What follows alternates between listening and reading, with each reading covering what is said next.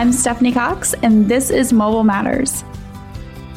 Today, I'm joined by Scott Brinker at HubSpot. Scott is the VP of Platform at HubSpot, editor of ChiefMartech.com, and the program chair at the Martech Conference. He's basically the go to for anything you need to know about the intersection of marketing, technology, and management. He is also the brains behind the Martech landscape graphic that comes out each year and provides an overview of all the Martech software available. In this episode, Scott and I talk a lot about the latest trends of sharing your tech stack on LinkedIn and why you shouldn't immediately adopt the same tech as everyone else. Why you need to make sure that 20% of the technology you're using is actually for experimenting with new things. And how the customer journey mapping we've all done might actually be hindering us in our efforts. And make sure you stick around to the end, where I'll give my recap and top takeaways so that you can not only think about mobile differently, but implement it effectively. Welcome to the show, Scott. So, you have a really long career in marketing and tech. Can you tell me a little bit about how you got started? Wow. Well, uh, back in the days when there were horses and buggies. Um, so I, would say I actually got into it, uh, you know, uh, in like the dot com era. I was uh, running the technology team of a web development agency uh, we did some work for some fairly large brands, uh, and it was fascinating. You know, we'd always get hired by the marketing department, but then because it was my team that would actually be the folks building this, we got volunteered to then go and talk to the IT department at that company because the marketing department and the IT department wouldn't actually talk directly to each other. Whatever uh, do you so, mean? so uh, yeah, that fascinating dynamic is what started me down this journey of like, oh, this could, this could be really intriguing. How did these two get married? No, that's it's funny that you say that because I always joke about how in a lot of organizations, especially as you get, you know, in the mid-market space and definitely in enterprise, marketing and IT had this like love-hate relationship. We want to work together. We have totally different priorities, totally conflicting goals a lot of times. Marketers want things fast and now, and IT wants to I think rightfully so in a lot of cases, spend the time, you know, what they believe is building it the right way and doing it the right way. And I'm just like, well, why can't I just do it now? no, it's exactly right. It's like you know, IT has a certain set of incentives, you know, and uh, and they're good incentives, but yeah, they are a very different set of incentives than what marketing is being held accountable for. And so, you know, we're getting better at connecting the dots between them. But wow, there were a few years in there where it was like, you know, just completely Tower of Babel type scenario. Yeah, I can say that I probably in my career have asked for forgiveness a couple of times with IT than permission. That tends to be, uh, I've seen that pattern elsewhere. what else are you going to do? So, one of the things that I see a lot on places like LinkedIn is marketers talking about what's in their tech stack. So these posts are always generating a ton of buzz because we're always looking for that tech that's really going to help us, you know, dramatically improve our results. But it's kind of hard to figure out, you know, what should your tech stack look like because there's so many options out there today. So how should marketers be evaluating technology? You know, I actually just have to pause for a moment and like, isn't it kind of weird or wild that like marketers are putting together these tech stacks and sharing them publicly? I mean, don't get me wrong, I love it. I find it fascinating. But I remember at one of the first conferences where I, you know, saw a marketer like put up a slide of, "Hey, these are all the technologies we're using now put together," and the whole audience of other marketers were like all rapt, like, "Oh my goodness, that's so cool!" I'm like, "Wow, this I would not have predicted that." So, uh, all right, uh, sorry to answer your question. How how how should they go about evaluating this? I think the challenge I find is there are two different kinds of technology uh, and we really want to manage them very differently. There's technology that is really fundamental to the operations of what we're doing. Uh, you know, I mean, like, uh, you know, things like CRM, you know, our website, CMS, uh, marketing automation, uh, depending on, you know, if we're using some separate tool for like uh, social media monitoring and management, you know, and these are things that, um, you're going to have a lot of people in the organization using. There's going to be uh, you you develop a lot of organizational capital around them, and so you want to go through the process of deciding which vendors you go with and how it's going to work with the rest of the tools in your stack very carefully. Versus there's another set of technology that is to me more in that experimental, up and coming pilot program sort of thing. I mean, there's just so much innovation that's happening out there And while the thing with these two different categories is like for the first one, that's exactly where I tell people, you know, the try and resist the shiny object. You know, you know Tom Fishburne, Marketoonist, he has that cartoon where it, you know, it's like, look, squirrel. You know, for this 80% of what we're doing, we want to sort of narrow our focus, avoid the shiny objects, and just really focus on, you know, what are good foundational systems we can use. But if we ignore everything else, we miss out on these new trends that are coming out. Like, I mean, we miss out on, hey, well, actually, more and more customers want to use chatbots as a way to interface with us here. Or do we have a voice skill in Alexa, you know, or are we, you know, what's our presence in Instagram versus, you know, what we had been doing in Facebook? It's like you need about 20% of the, you know, investment in marketing technology to, to sort of be experimenting with those new trends just so you don't miss out on opportunities. I really like that idea of like almost of an 80 20 rule, but thinking about it differently than we normally do. You know, 80% of my tech stack needs to be stuff that's really like almost essential to running my business every day. And then 20% is the stuff that I'm kind of honestly like testing out, playing around with, trying to figure out if it's going to work for my business. Is it going to work for how consumers are changing? Is it something I should be doing? And I, I think that's something that people are missing when they start sharing all of these different pictures of, you know, their tech stacks. When you're talking about like at a conference and people put up you know, like a slide. I don't know if this is your experience or not. It's been mine. Everyone gets their phones out and they're like taking a photo. And I bet every single company on that slide then gets like all these inbounds that are like, you know, I, so and so is using you. I need to know what they're doing, what you're doing. What does it cost? And to your point around sh- shiny objects, is it doesn't always make sense to chase the shiny object that someone else has. Yeah, exactly. It's, um, I mean, technology is. I was just having this conversation with someone else. Um, you know, it is definitely one of these things where it is a tool. Uh, you know, I mean, there's almost no technology you find in the marketing space that you just plug in and it magically starts, you know, generating customers and happy customer experiences for you. Uh, and so, yeah, I mean, when you look at the tools a particular company is using, really you're only seeing like a tiny sliver of like what's actually happening there. What you don't get there is that sense of, okay, well, how are they actually how have they actually incorporated this uh, you know into the customer experience into the way they're delivering you know uh, marketing programs uh, you know managing these different touch points?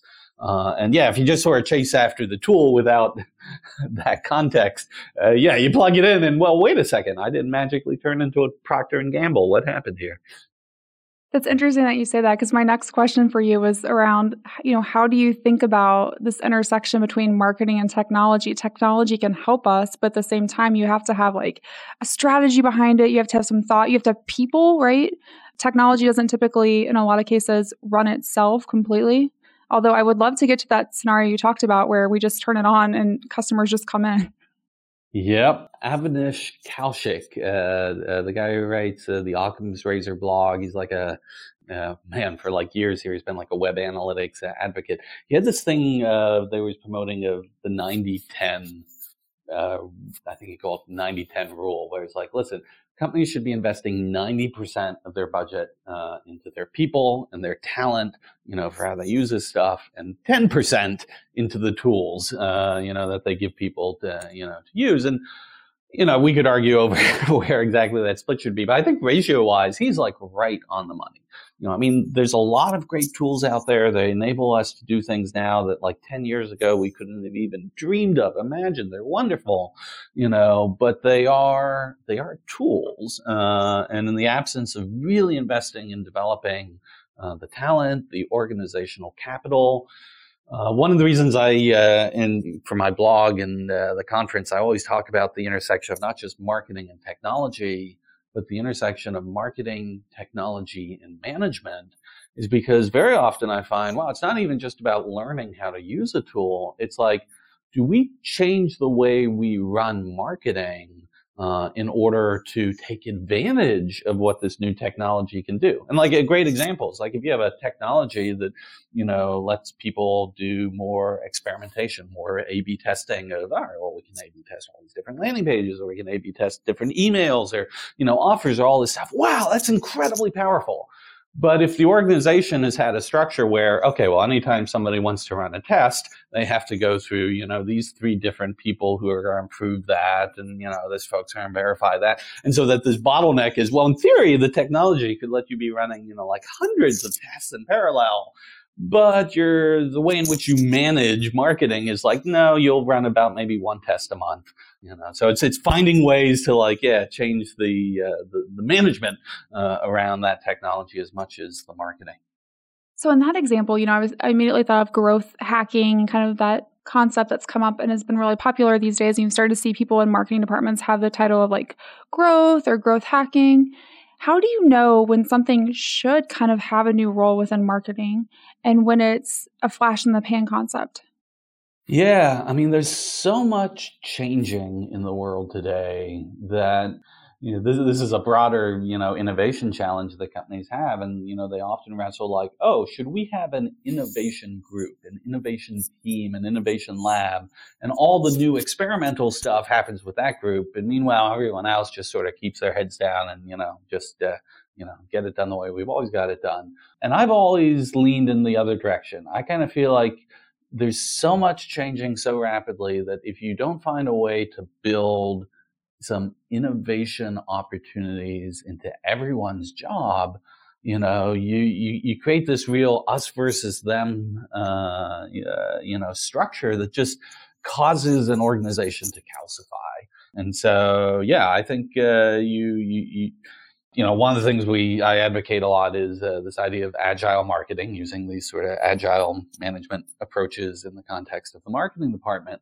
You know, one of the things I like about that is when you run these agile teams that are having I don't know two week, three week, four week sprints one of the things that you've always got going on is you've got this backlog of interesting ideas or things that people, whether they're in marketing or outside of marketing, sort of put forward and say, hey, would this be possible? Or, you know, what about trying this or that?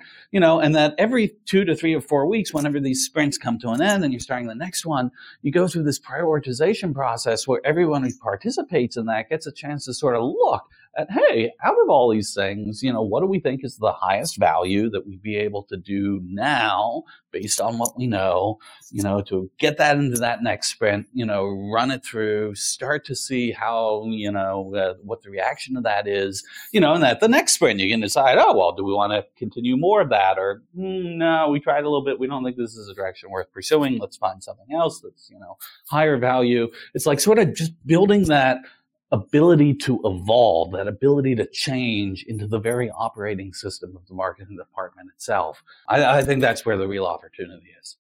Do you find that when you talk to marketers, that's really hard for them because they're so ingrained in the kind of like my day to day? My day to day is I need to manage social.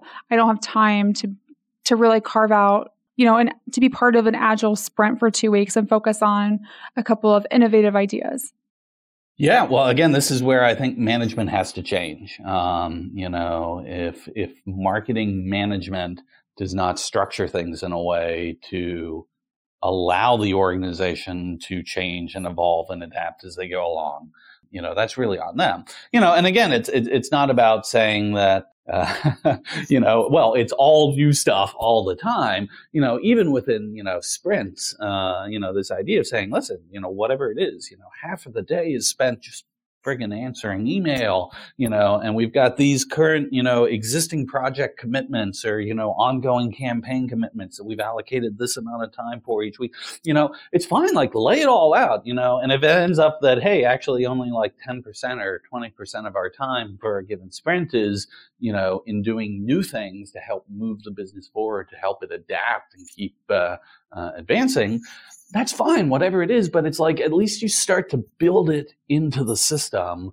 Uh, and it's done in a way that uh, there's, there's a transparency to it that everyone can sort of hold each other accountable. Like, you know, are we just doing the same thing we've been doing month over month over month over month? Which, hey, if it's working great and it's beautiful and just numbers are up and to the right, God bless you. But for most of us, yeah, that isn't the case. So we need to find some sort of way to like keep pushing the envelope or if it is the case and your numbers are up, up, and up, at some point they won't be, right? So you've got to be thinking about what's next. Yes, fair enough. But they just keep going up and to the right for what you're doing, by all means. Milk it for all it's worth. So let's talk citizen developers. Um, for those of you listening to the podcast that are unfamiliar, citizen developers is really a term I, I know I first heard from Gartner, and they've been using it a lot to convey someone in the business that really takes on a role that allows them to create some sort of digital experience. So they're not a traditional developer really at all. I like to think of them sometimes really as like almost like a marketing technologist, someone who is in digital marketing that has the ability to work in whether that's like CRM system, some sort of email, social media program, they're making changes to your website, etc. That's how I've at least been thinking about them. I know Scott, you recently wrote a blog post about citizen developers. So can you tell me about how you're thinking about them and the role they'll play in the future?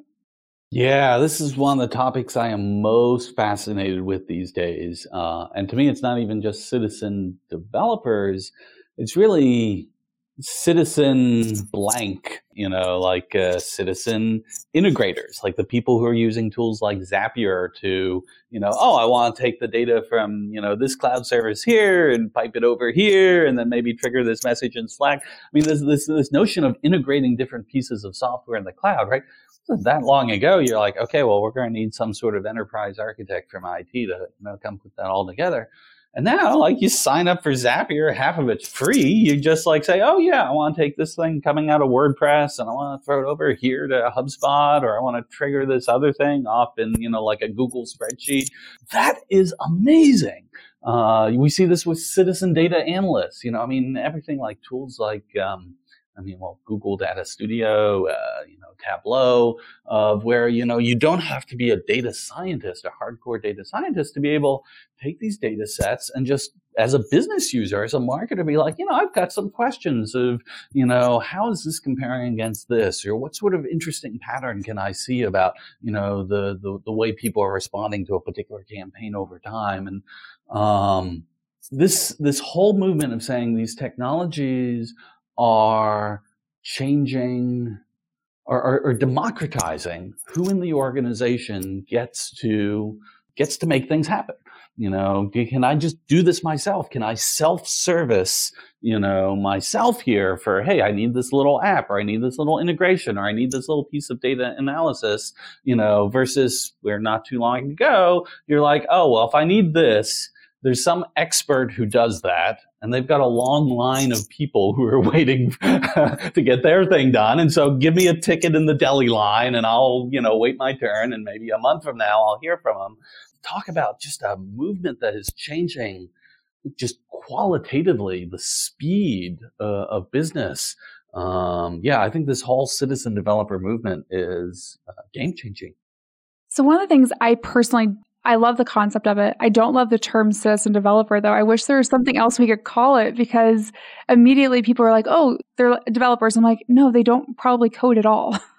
yeah, yeah. And then when people hear the citizen developer stuff, half of them are like, "Oh, you mean like this is some sort of open government thing?" And right. uh, no, no, no, no, I don't mean that.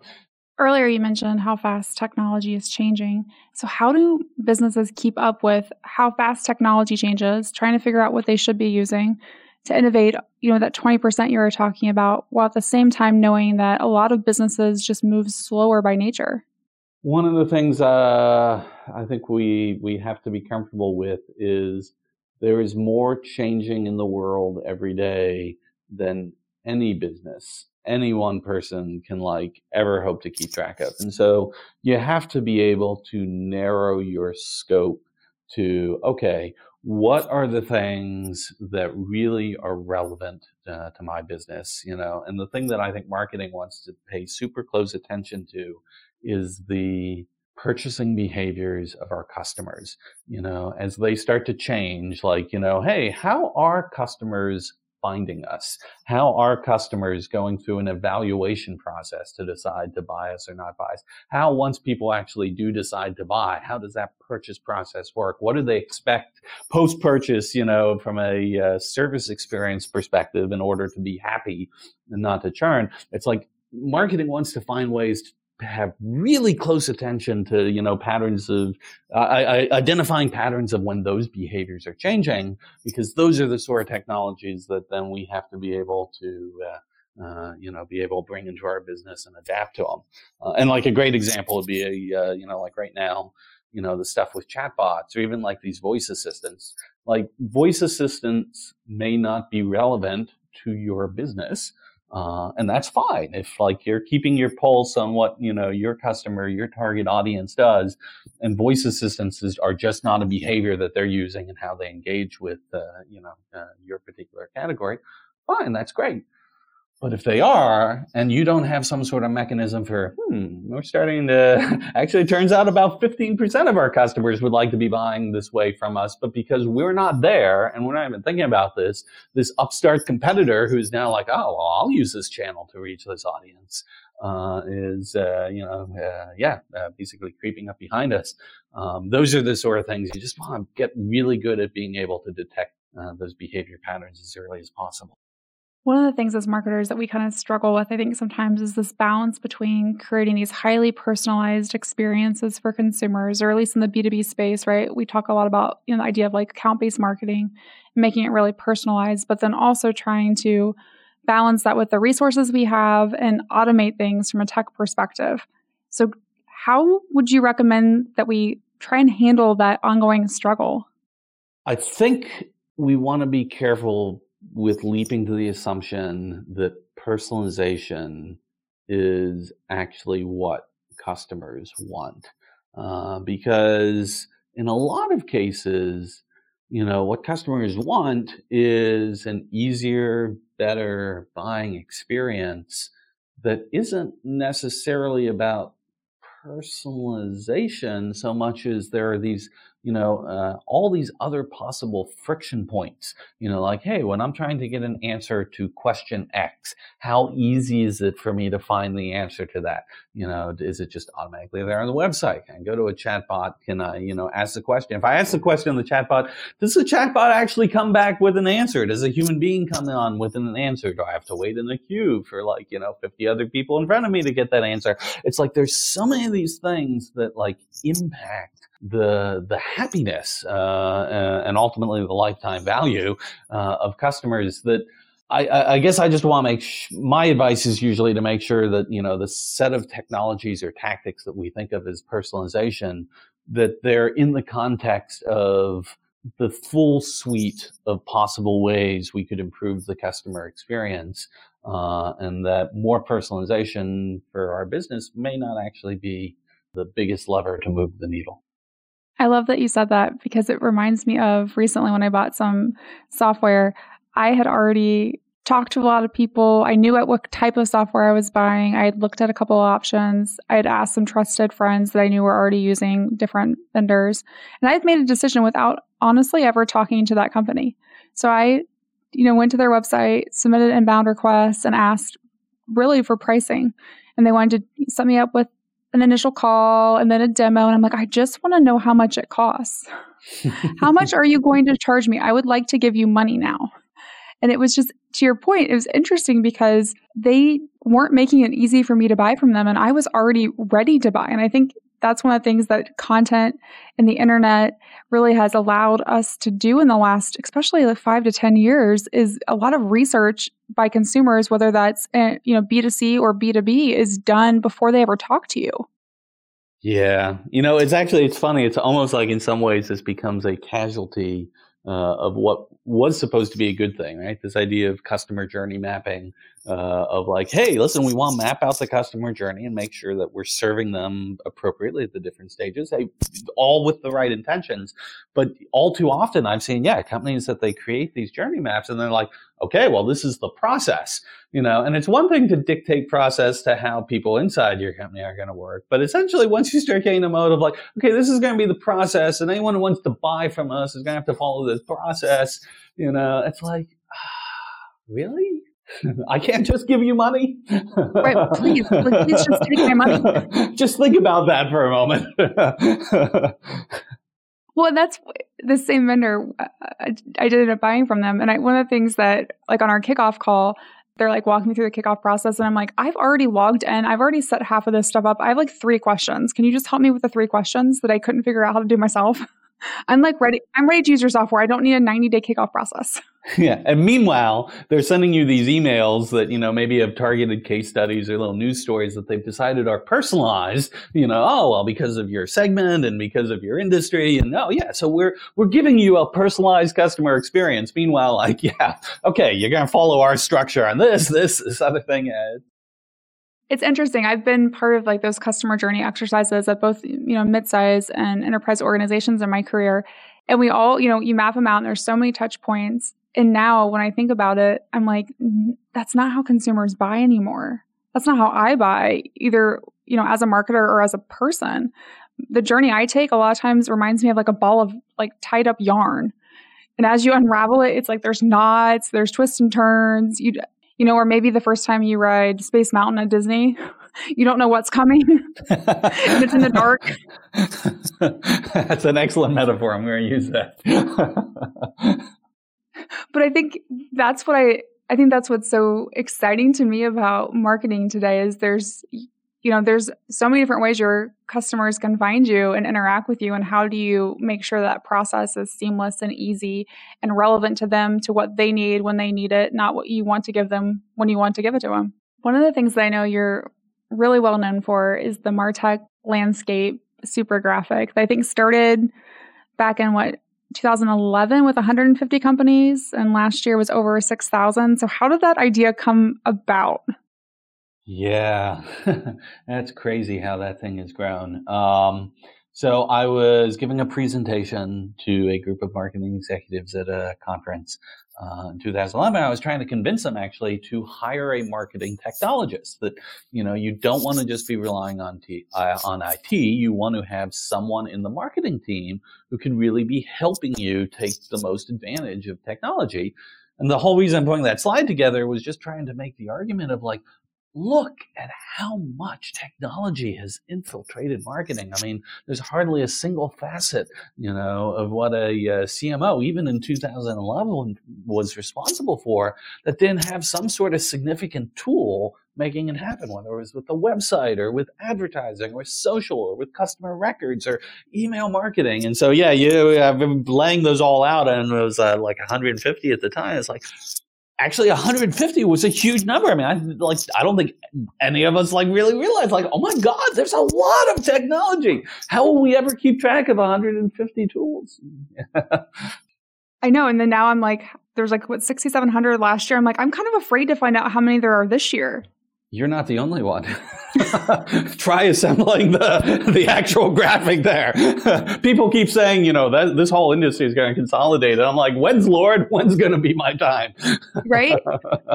Well, and it's interesting. You've seen, you know, I think bits and pieces over the last, especially five years, where like people there starts to be consolidation, but then it's like, oh, but there's a new segment now that just popped up, and now there's 20 players in that and now this is no longer this it's called something else. And i'm just like this is probably why people when they share their tech stack everyone's like just tell me what you're doing. Yeah and that, the truth is um, it's bigger than marketing. Like i now see this in accounting i see it in hr i certainly see it in sales tech. It's just this you know the cloud uh, and super cheap infrastructure and open source software and all these sort of things. It's basically gotten to a place where anyone, and I mean anyone in the world can like create a software product and make it available. And in, in some cases, you know, it's going to be junk. But actually, in a number of cases, people come up with kind of novel and interesting things. And us being, you know, marketers that are always looking for, you know, novel ways to, you know, reach an audience or, you know, have a relationship with customers that, you know, our competitors haven't you know, we buy this stuff. And so, yeah, you, you get to a place where, you know, I mean, there's the major players and they're relatively stable and they're the ones who are, you know, primarily consolidating. But you get out into the long tail of innovation and experimentation out there. And yeah, I don't see any end in sight. So, how did you start Martech Conference? Because I know that's a big thing that you're responsible for as well. So, we had been running the blog uh, it started in 2008, uh, and then by 2014, I mean, it was, when we started in 2008, it's like, you know, a few dozen people who, like, I think identified as like, oh, yeah, I'm a marketing technologist. Uh, most people are like, wow, I've never heard a bigger oxymoron than marketing technologist. You know, but by 2014, something had really tipped. You know, that was the year uh, the number of vendors we were tracking like crossed the thousand mark. Uh, you know, you're finding more and more organizations that were truly hiring technology people into the marketing department. And so we launched the conference with the idea of helping to bring that community together. The people who are actually uh, the marketing technologists, the people running those marketing ops teams, and to a certain extent, the, uh, vice presidents of marketing or the CMOs above that who they're not the technologists themselves, but they now have to start to think about how do they incorporate that capability into their organization? How do they manage that as a part of their organization? So we've been doing it for five years. We've got our uh, next event coming up here uh, in the Bay Area, April uh, 3 through 5. And uh, yeah, I'm really looking forward to it. Thoroughly enjoyed my conversation with Scott. He's a wealth of knowledge about how marketers should think about using technology in their business. And I just really love chatting with him about the role of marketing and IT and how these groups play together, or I guess maybe don't play together. When I talk to other marketers, I often hear that same story, and I've been in that situation about how frustrating it is to work with IT departments. So, what do we do? We tend to ask for forgiveness rather than permission. And then sometimes we even think about how to actively get around IT and try not to involve them in projects that honestly they probably should be involved in. Now, on the flip side, if I look at it from IT's perspective, they're feeling the same type of frustration, but for different reasons. They don't love being the group that everyone in the organization despises. And a lot of times it's not their fault. They have a lot of responsibilities that range from keeping up internal systems to doing all of these specific projects for each of the internal stakeholders that they have. Now, I personally might be notorious for asking for forgiveness rather than permission so I can get things done and move fast, but I really want all of us as marketers to be more understanding of our IT colleagues and all of their challenges. At the end of the day, we're all on the same side. Now, let's get to my favorite part of the show where we take the education and apply it to your business. There's so many great insights from my conversation with Scott that can really help transform how you think about mobile marketing and just marketing in general. Let's dive into my top three takeaways. First, I need all of us to agree to stop posting pictures on LinkedIn of our tech stack or in presentations. Just stop, people. And the reason why is we're not providing context on how we're actually using that software or why. And so what I find is other marketers see a successful company's tech stack and then they immediately want to start emulating it and adopting each piece of technology, assuming that it will drive the same results as that successful company. But what they don't see is what it takes to make that tech work for the business because people aren't sharing that information.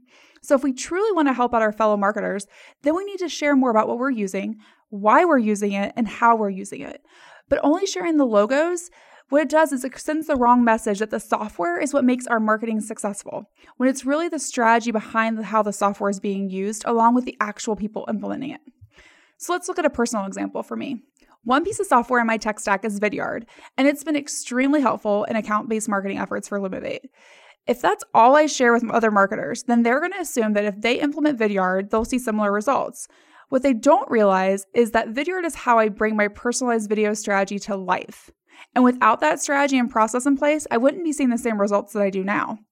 And trust me, I get it. Sometimes you don't want to share your secret sauce of how marketing is working at your company. It's easier just to share a beautiful graphic of a ton of logos. And it can be seen as a competitive edge that you have in your industry or it makes you unique as a marketer. And if that's the case, then just don't share anything which that means don't post on LinkedIn an image of your tech stack and don't include it in a presentation at the next tech conference that you go to. It's not helpful, everyone. Now, if you really want to give back to your fellow marketers, then take the time to truly share how tech is helping you achieve your business goals. You don't have to share how every piece of tech stack works and your strategy behind it, but pick one and share the details. This will be so much more helpful to other marketers than seeing another tech stack logo graphic in their newsfeed. Next, let's talk marketing management. Has your company really transformed how marketing is managed in the last two to three years, or even let's say five to 10? So many companies out there today are still using the same management style for their marketing teams that they've been using for probably the last decade even though technology has completely changed the marketing landscape. And it's up to all of us, regardless of whether or not you're a marketing leader or just an individual contributor, to make sure we're tweaking how we think about managing our marketing efforts to take advantage of these challenges and opportunities that technology brings us. So, what do I mean by this? For starters, how fast can you actually move? And when I mean fast, I'm not thinking about something that takes six weeks to do. I'm thinking, can you come up with an idea on a Monday morning and have it launched by end of day? Or does that require numerous meetings, a project timeline? Now, people, I'm not talking about a complex project like a website or something like that. I'm talking about something like spinning up a landing page or launching a new digital ad campaign. Now, if your answer is it takes me numerous meetings and a project timeline, it's time to change. We live in a digital world where consumer behavior is constantly changing, and technology has made it easier for us to quickly spin up things like digital ads, landing pages, email promotions, and more. So there's absolutely no reason why we shouldn't be taking advantage of those tools to be able to execute initiatives faster and test out new ideas. For some companies, a lot of people gravitate to the idea of agile marketing and it works really well for them. And if you're not familiar with agile marketing, it allows you to really plan out these two to three week sprints based off of a lot of how development teams work where everyone on the team is focused on the same seven initiatives and trying to accomplish them from start to finish within a specific time frame and usually it's that 2 to 3 week sprint.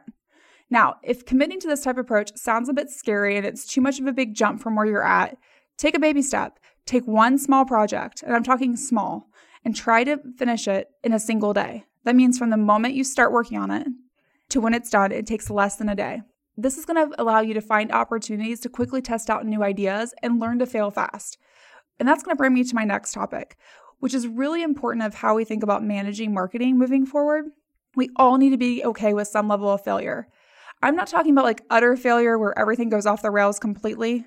I'm talking about how it's okay to test out a new idea and have it fail. We need our teams to know that we don't expect perfection from them. We want them to try new things and move quickly, and sometimes their swings aren't going to be home runs, and that's okay. We need to create a culture of moving fast and this willingness to take risk. No great marketing campaign was ever born out of someone playing it safe. Finally, Scott brought up a really interesting point about how the customer journey might actually be causing us not to deliver an effective and easy purchase process to our customers. And let me tell you, everyone, it really got me thinking about what that means and the impact it could have on our marketing strategy. Because honestly, the more I think about it, he's completely right. For years, customer journey mapping was an extremely hot topic. There was tons of presentations on it across almost every conference you would see, both in marketing and in customer experience. It's a hot topic on LinkedIn and publications. And almost every marketer I know was either actively doing it or talking about how they actually needed to do it. Now, I don't know how many marketers actually implemented a customer journey mapping exercise because they often are very overwhelming to tackle, especially if you're a mid-size or enterprise organization. But regardless, Customer journey mapping was all about the identifying all these various touch points a customer might have with your brand and the flow of how they would go honestly from one touch point to the next. And the end result would be a customer journey map that was designed in a variety of ways based on what made the most sense for your business. I've seen them that are linear, in a circle, infinity loop, and other countless ways, right? That's how it was presented visually. And so after you mapped out your customer journey, you would identify ways to improve the process. And it was all about making it easier, really, to get from one touch point to the next. But the customer journey really isn't that simple anymore. Take a look at the recent software buying example I mentioned earlier. I didn't even talk to the company until I was ready to buy, and I wanted to skip right to pricing and an order form. I just really wanted to find out how much does this cost and can you take my money? But it wasn't that simple. And I don't think there's a customer journey that actually has that path. And that's why we need to start thinking about the customer journey and how it can't maybe be effectively mapped out today. Because it's kind of like riding Space Mountain at Disney World for the first time. So if you've never rode Space Mountain, you may not get this reference, but it's a roller coaster and you have no idea what's coming and it's in the dark. So you literally can't see what's coming next. And sometimes you have to go down a hill, sometimes around a curve, other times you're going up the hill again. And it's kind of exciting and terrifying all at the same time. And it's our job as marketers to make sure that no matter what a, customer does in their journey with our brand, we're always making it easy and fast for them to make a purchase. And we're providing them with what they need to use the product immediately after their purchase. And maybe that's how we should be thinking about the customer journey. Not necessarily as this list of touch points and how you get from one stage to the next, but how do I make every aspect of my entire customer journey simple and easy to buy for me or simple and easy to engage with me? Now, here's my mobile marketing challenge for the week. If you haven't done it already, you need to make a list of all the tech that you're using in your marketing efforts and categorize it based on whether or not it's critical to your marketing strategy. So, like Scott mentioned, is that 80% that's really business critical? Then you're going to realize how large your tech stack actually is and whether or not there's actually tech software on there that you don't even use anymore. So, this is a great time to get out all of your contracts to figure out what you're actually paying for. Now, this is where the fun part comes in, at least for me. If 20% of that tech stack currently isn't comprised of technology that allows you to experiment with new ideas and new ways of doing things for your business, it's time to go find some, which means it's time to go shopping, people.